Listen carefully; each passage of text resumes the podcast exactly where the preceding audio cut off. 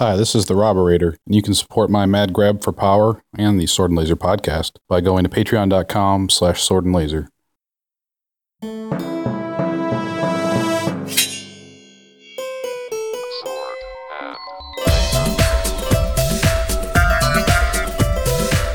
Hey everyone, welcome to the Sword and Laser. I'm Veronica Belmont. And I'm Tom Merritt. Sword and Laser is a book club, but it's so much more. We bring you author interviews, news from the world of science fiction and fantasy, and awesome discussions from fans just like you. Sometimes awesome interviews with authors, like today. Yes, we are very pleased to welcome back onto the show author Brad Beaulieu. Welcome back. Thanks, guys. Thanks for having me on again. Of course. Um, so you have a new book coming out. I mean, you are really in the final stages of this thing. This is book two in the Song of the Shattered Sand series with Blood Upon the Sand. Can you tell us a little bit about the book and the story? Yeah, I can. I'll just touch on the series very quickly. So this is book two in the series, and um, the elevator pitch that I use for the series is uh, a Game of Thrones meets Arabian Nights. So it's big, sweeping, epic fantasy.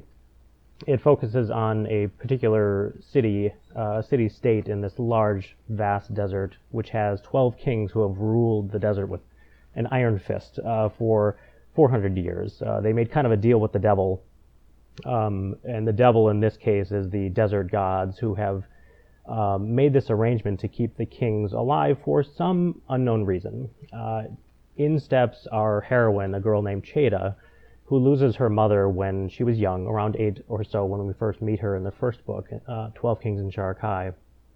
Um, and we we see her through the first book um, after revenge for what the kings did to her mother. They killed her when she was young, and she never understood why. Um, and some of those secrets start to become revealed when she learns that there are poems hidden in the book that her mother left her. Um, so we start to see what she does, um, what her mother was doing, uh, at least to some degree, and it leads her to this greater knowledge of where she came from, where her mother came from, and what they, uh, including her mother, were trying to do with the kings, and why. Um, and so, without getting too spoiler about the first book, in the second book, we see her learning a lot more about the kings. She has an in, so to speak, uh, inside the uh, the the ruling class. Um, she there are these uh, young women named Blade Maidens who are the first daughters of the kings, um, and Cheda comes to know them, and so it starts to expand on the story, and we start to see more about how the kings gain their power, and perhaps how she can use that to her advantage. Now, you mentioned 12 Kings in Sharakhai is the first book. That's book one, with right. uh, Blood Upon the Sand, book two. But there's also Of Sand and Malice Made, which is in the Song of the Shattered Sands, but it's not book one or book two. Where does that fit in? yeah, there's there's constant confusion for it. Um, so when the first book had come out, I wanted to write a couple of stories in between just to kind of keep the story alive as I was writing these big books, which which take me quite a while. Um, and so I wrote these three interconnected tales. They're three novellas uh, that DAW Books, my my primary U.S. publisher, uh, picked up and we, we combined that into a single story, and that, that became Of Sand and Malice Made. So it happens uh, about five years before we meet Cheda in 12 Kings. And um, in this desert, there are these ancient creatures who were created by the god of chaos. Uh, they're very genie like, um, and they uh, mostly stay outside of the city, but some of them sort of creep in and like to sort of examine and toy with humanity. Uh, and one of them becomes very interested in Cheda, uh, which is not good news for our heroine. And so that story unfolds over the course of those three interconnected novellas. Is there a, a recommended reading order? Is would you read that one first, or does it fit in between the two books? Um, it, so it, it uh, chronologically happens before we meet her right. in 12 Kings, but um, some people have said that they liked having the background of 12 Kings. Other people say that Of Sand and Malice Made was a good intro because it's, it's shorter, you know, it's, it's bite sized as compared to this big meal of a book in 12 Kings. Um, so I, I, usually recommend, um, if depending on people's tastes, if they're just looking for something shorter, go ahead and try Of Sand and Malice Made because I was careful not to put too many spoilers in. So actually, either way is okay. But given my preference of larger books, I would probably say 12 Kings and then pick up of Sand and Malice Made and just see, you know, what, what happened with her beforehand. One of the interesting things about ancillary content like that, uh, which you see George R. R. Martin do it, you see Patrick Rothfuss do it, is you have to have a really well developed setting, a really well developed world to be able to do that. How did you go about developing this world?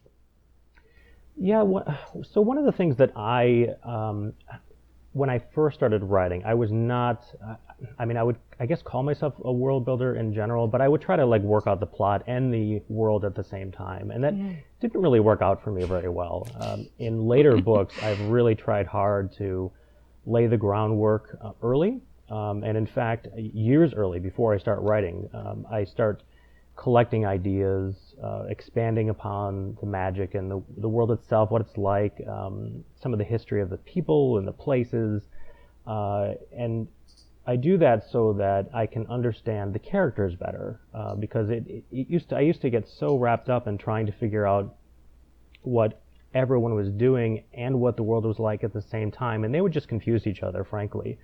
Um, and having that sort of bedrock in place really helps. Uh, so um, one of the things that I like to, to do and I recommend to people is start a Pinterest board to collect all of your um, thoughts on images and just it, it really helps with tone. It can help a lot with uh, uh, the the garb that people wear in that time period and also uh, architecture, um, on and on. Um, and so I start to use that to develop the world to a, to a pretty good degree. It's you know it's not to Tolkien you know level of description, but um, I have a good idea, and that really helps ground me as I work on the story itself. So I had that in hand when I started to work on 12 Kings first of all, and then when I went back and started to toy with this idea of these genie-like creatures and you know what they would want, where they came from. Um, and how they sort of fit into this this you know grand mosaic in the city of Sharakhai. Uh, so it was um, it was actually fairly easy because by that point I knew Cheda very well, and it was just kind of a matter of um, figuring out where how the this genie was going to fit into the, the city, how they hide themselves, and how she became aware of Cheda and became interested in her. I love the idea of world building with something like Pinterest because it really is a, a giant mood board of sorts, yeah. and you're able to to take content from all over the web and and make this backlog of imagine of what Tolkien would have been able to do. Right? oh, really? Yeah, when, when I first started using Pinterest, or before I started using Pinterest, before that was around even, uh, I would collect things and just grab the images and put them in a folder. Mm-hmm. Um, but one of the great things about Pinterest is that, and I'm sure you guys have seen this as well, like once you get a few images, it has those associated images, right? So if you go focus on one, it shows you things that are sort of like it below. Hmm. Um, and so then you can get some more and pin those, and then you can get more from those that you've just pinned, and it, it's really a great, um, great way to sort of expand web-like, you know, your your collection of images and, and influences.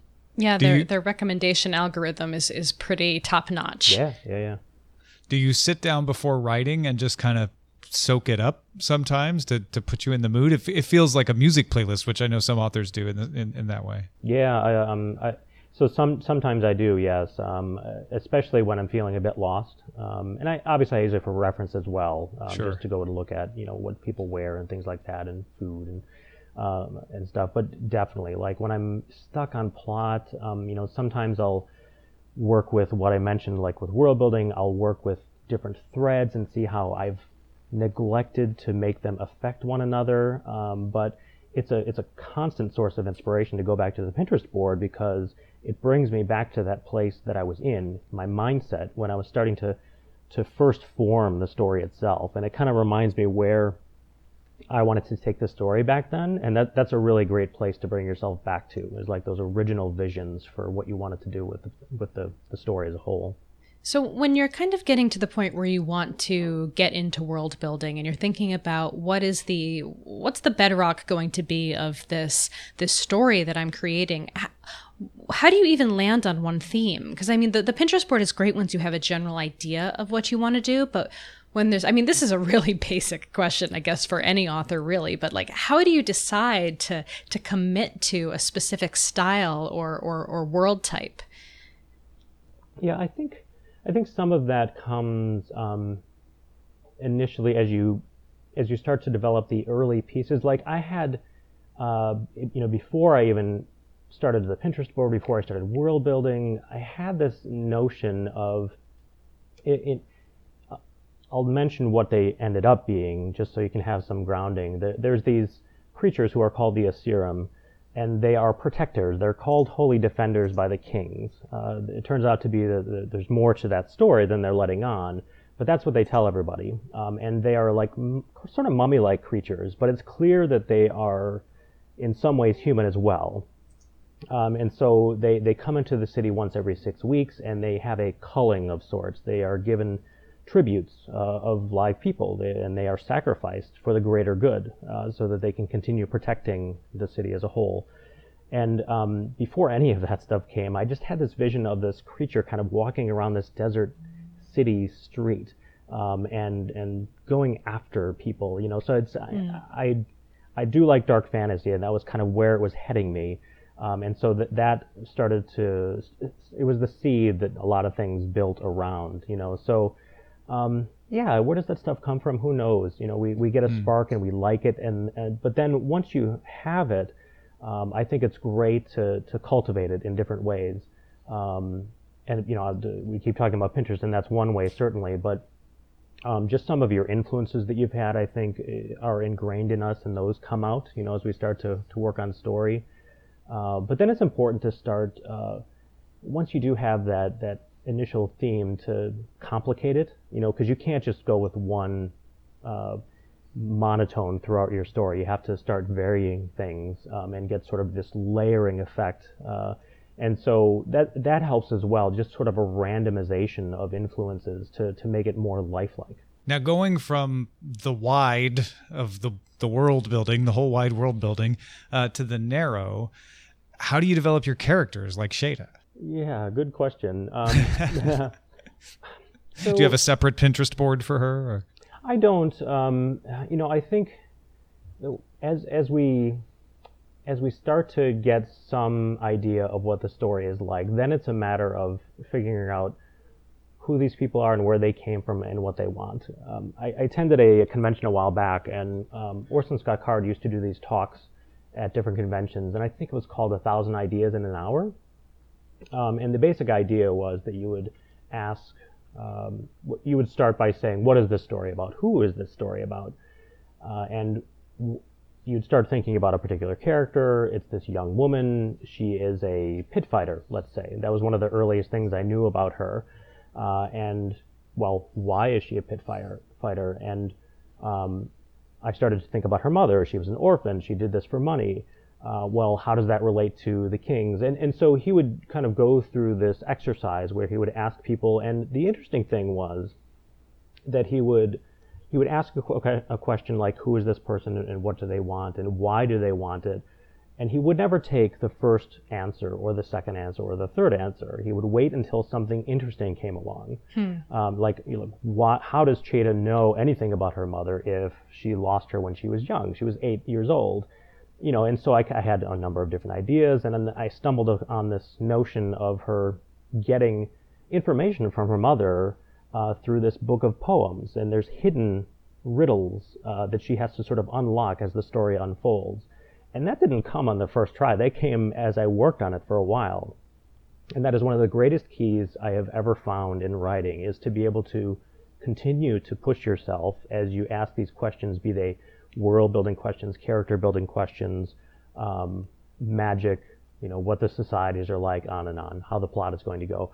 Um, you, you keep asking those questions until you find something that strikes you, that gives you interest, and that in turn just gives you drive. It, it, it gives you interest, and so the, the words come and the ideas come that much easier. And so for me, it's kind of this um, uh, sort of layering effect. You know, I understand a little bit about the character, and then I understand more and more and more. Uh, I, I, initially was um, when I first got into writing. I, I, come from a computer science background. I thought I was going to be a very structured uh, writer as well. I thought I was going to be a Brandon Brandon Sanderson esque plotter. You know, write 80 page synopses and then get into the writing, and it would just go smoothly at that point. And I have just never been able to do that. Um, I've always been an, a gardener, not an architect, and, and part of the reason for that is that I can't answer all of those questions that I'm trying to ask myself until I, I get into the writing and I hear their voice and I hear other people's voices and I start to fill in gaps between them. Um, so that helps me a lot as well. You know, I answer as much as I can up front, but it only that only takes me so far. I, I have to get into the writing and, and, sort of let them speak a little bit to, to figure out the rest. So your code is brilliant, but you don't have a flowchart. well, I was a different programmer than I am a writer for certain, but yeah, yeah. I want to see the Kanban view of your of your writing tickets. That was super nerdy. Sorry. Um, super product manager nerdy. Yeah. Um, so this is something that's always kind of a complicated question to ask, but I'm I'm always interested to hear uh, when when male authors are writing female leads. How do you get into that space? How do you write your female characters differently from your male characters? So, um, a who knows? Uh, you know, we, we have all kinds of influences from all, all, across our life, and that and that stuff you just try to project, you know, as well as you can. Uh, but I did grow up in a family with um, uh, mom and dad. Uh, dad worked at a uh, automobile factory in Wisconsin. It was American Motors. They eventually got bought by Chrysler, uh, and so he was a you know a typical blue collar worker. Um, and was you know gone most of the day, and so you know I was raised by my mom for most of the time um, until I got you know home and um, and I, I, had twin sisters as well, so they were one year older. Uh, so it was, you know, for me, a fairly female-dominated upbringing, um, and so I, I I've come to appreciate that a lot. I really value and feel fortunate uh, that I grew up with two sisters and, and my mother, and, and, certainly my father was there. I look up to him, um, still do, uh, but it's I, I just I'm glad for that, and so I use that in my fiction. You know, I I, I think I like to balance that a little bit better. We talk in, in especially the last, you know, bunch of years about how do we represent, you know, female women's roles in especially like fantastic societies. Mm-hmm. And, you know, some of the arguments go, well, this is how it was like back then. Women weren't in positions of power. And the counter argument, of course, is well, you're reading stories about dragons and elves and magic. this and, is a made up world. right. And yet you can't uh, dream that, that uh, not dream, but you can't uh, imagine that women would be, have places of power. And so I, I think that's a, a, silly argument on the, in the former case. So I like exploring that. I think that's a, an interesting way to, to go about this. So I really try to incorporate. Um, and find ways and, and different ways for women to have power in my stories as well as men you know you know alternately i think an equally uh, maybe not equally but an, another interesting question is why do dwarves always have scottish accents doesn't make any sense well that's just obvious i mean that's clearly obvious the scottish got their accent from the dwarves oh okay okay that was offensive tom to whom? Don't call don't call all Scottish people dwarves. What to not... dwarves are the Scottish. Now I'm offending dwarves too because they're like. Okay. Are you very short, Veronica? No, I'm not. I don't think so, comparatively speaking. Um, Anyhow, uh, so we have a question from our audience from Terp Kristen. Uh, she says his Goodreads bio says he started writing in college. What was he studying at the time? Did he eventually have a career in that field? I, I mean, assuming from what you've just said, p- perhaps computer science is the answer. Yeah, I went to Milwaukee School of Engineering for computer science and engineering was my official degree, a bachelor's. Uh, and I went into yeah, I went into computers. I did a lot of um, programming for for years and years. Uh, my first job was at um, uh, Astronautics in Milwaukee, and computer-related job that is. Uh, and moved on to Eaton Corporation. I worked at a nuclear power plant for quite a number of years in Zion, Illinois, uh, working on a, a simulator for their nuclear power plant there. Um, and yeah, I had a, a full uh, career in that until just last year. Uh, last August, I was caught up in a, a, layoff at IBM. I was at IBM for quite a few years too. We did hear about that, about the IBM layoffs. Mm, that was yeah. that was rough. That was a lot of people. Yeah, yeah, that was. Uh, I was in the cloud division, um, and they've had. Uh, they probably have two or three layoffs per year, but that was a pretty big one. There was 17,000 people, I think, mm. um, worldwide uh, and their their cloud division was um, slow to, to enter the market, um, and they were kind of getting killed by uh, Microsoft and Oracle and other folks who had you know gotten in early and kind of established themselves. So was, they were just playing catch up, and they had to to pull back, you know, and, and kind of figure out how they were going to attack that space again. So, were you, go ahead, Tom. I think you're going to ask the same thing I was. Are, are are you relying on books now, or are you still going to split time between career and writing?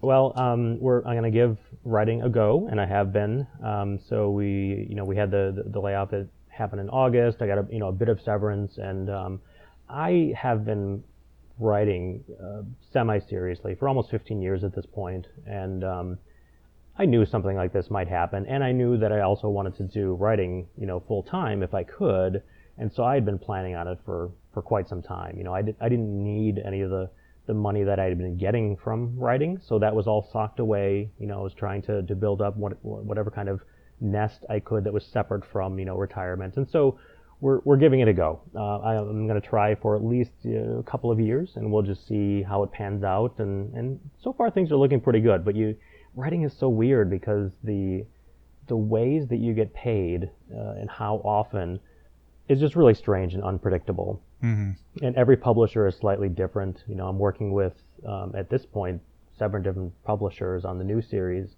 uh, some foreign publishers, and uh, just everybody has their own quirks, you know, about how they they turn the money in and whether or not you ever see royalties uh, and that sort of thing. So it's just a it's a weird it's a weird place to be because I was uh, throughout my whole career ever since high school I was just so used to getting steady paycheck every single week, you know. So yeah, it's it's definitely a transition, but we're gonna we're gonna give it a shot. Now you mentioned you've been writing for 15 years, and that's Terp Kristen's other question here: is what was the force that re-sparked your writing interest in the early 2000s? Yeah, so I had tried um, just dabbling in college and just set it aside. I, I started writing, you know, a, a very um, traditional, um, derivative, high fantasy, um, you know, and it was my first shot, and it was it was fun. It was just kind of you know trying things on for size, and um, set it aside. You know, got it picked up a new project years later, and it it took me forever to to get anywhere with it, and it was I think it was at the point where I was on it for I don't know, five, six years or something like that. And I'm like, I, I either have to like, you know, dedicate myself to this to some degree or just stop, you know, because it's not getting anywhere really. Um, at the time I was living in California in Orange County, uh, and I started going to, I had been going to Gen Con, the gaming convention. Uh, it was in Kenosha where I grew up. That's when I first heard about it and started going. It moved to Milwaukee, uh, and it was still there at the time. So I had been going to some of the writers' tracks there and started going to other local conventions. Um, LosCon was one of them in, in LA, um, and other bigger writer uh, conventions, and um, just started to, to dedicate myself to it. so it wasn't. Um, it was just a desire to, to, to really dive in and commit and see if I really wanted to do it or not. And the more I did it, the more I liked it. I mean, it's it's something that I've really enjoyed the entire time and still do. I love writing stories and I love talking to other people about the craft, um, it's way, way harder than I ever gave it credit for before I started doing it, you know, seriously.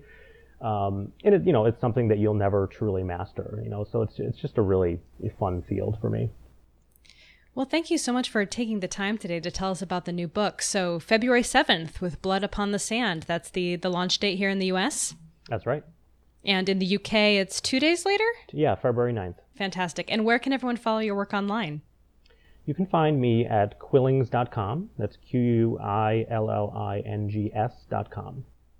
Awesome. And of course, as always, our show is currently entirely funded by our patrons. So thank you to all the folks who back our show. You can learn more about that over on patreon.com slash sword and laser. And you can also support the show by buying books through our links, like, I don't know, like Brad's book, which you will find listed along a lot of the other books we talk about at swordandlaser.com slash picks. And as always, you can get in touch with us at feedback at swordandlaser.com. Our website is swordandlaser.com. All of our discussions happen over on goodreads.com slash swordandlaser. And you can call and leave us a voicemail at 415-7-SWORD-6. Brad, thank you so much. Thanks for having me on, you guys. This was great. We'll see you guys all next time. Bye.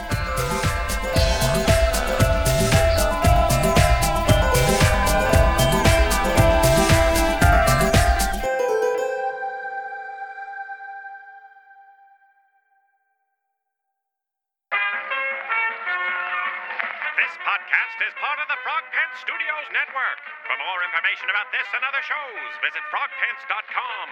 Audio program so good, it's like you're there.